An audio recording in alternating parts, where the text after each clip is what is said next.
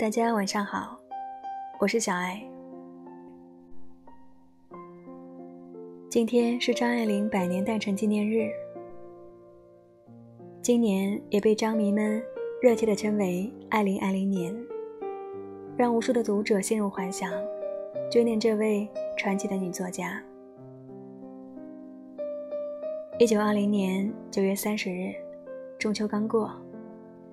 在临近苏州河畔的旧式里弄里，有一栋别致的洋房。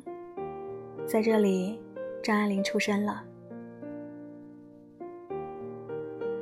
谁都不曾预想，二十年后，这位生于官宦世家的女子，没有仰仗名满天下的曾外祖父李鸿章，没有依靠祖父张佩伦的显赫地位，仅凭着一支如环之笔，声名鹊起。成就了文坛的传奇。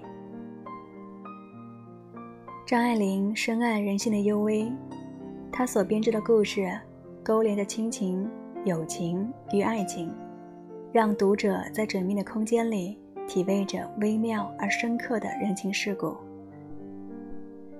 转眼又一年中秋将至，每每提起此日，自然会联想到高悬月空的月亮，月随情深。情随月长，而张爱玲的一来一去，似乎也与中秋黯然相邻。遥想一九九五年中秋节的前日，她离开了。回望张爱玲的一生，何曾不像一枚清冷墨蓝的孤叶，隐匿在阴云背后，对迷离的爱情寄予着厚望。张爱玲很擅长写月亮。却总不圆满。他笔端那缕忧郁的月光，映照着世俗男女的苍凉，也见证了一个时代。一切浮华后面都藏着往往的威胁，极目望去，底子里是悲观的。也许每一个男子都有过这样两个女人，至少两个。娶了红玫瑰。久而久之，红的就变成了墙上的一抹蚊子血，白的还是那窗前明月光。取了白玫瑰，白的便是衣服上的一粒饭粘子，红的却是心口上的一颗朱砂痣。来自红玫瑰与白玫瑰。我们也许没赶上看见三十年前的月亮。年轻的人想着，三十年前的月亮，应该是同情他的一个红黄的诗韵，像朵云轩信笺上落了一滴泪珠，陈旧而迷糊。来自金锁记。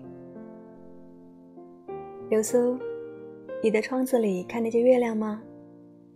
我一直想从你的窗户里看月亮，这边屋里比那边看得清楚些。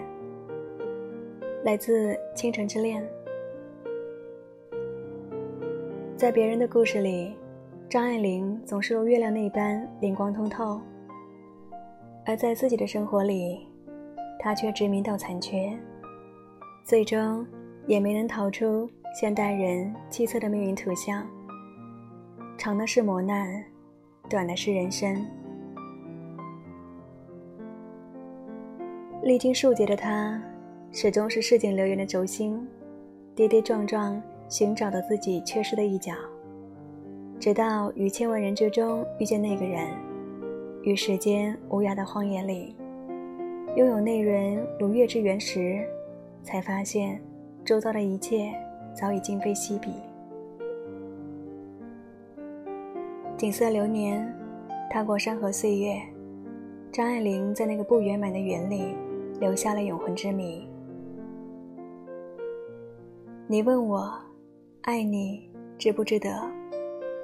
其实你应该知道的，爱就是不问值不值得。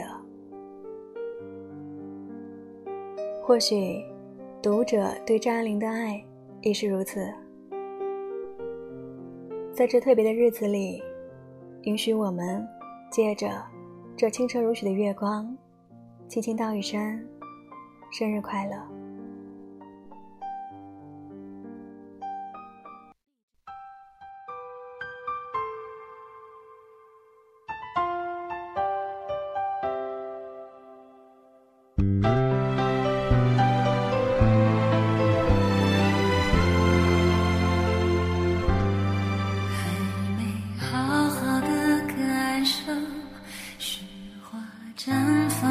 气候，我们一起战斗，会更。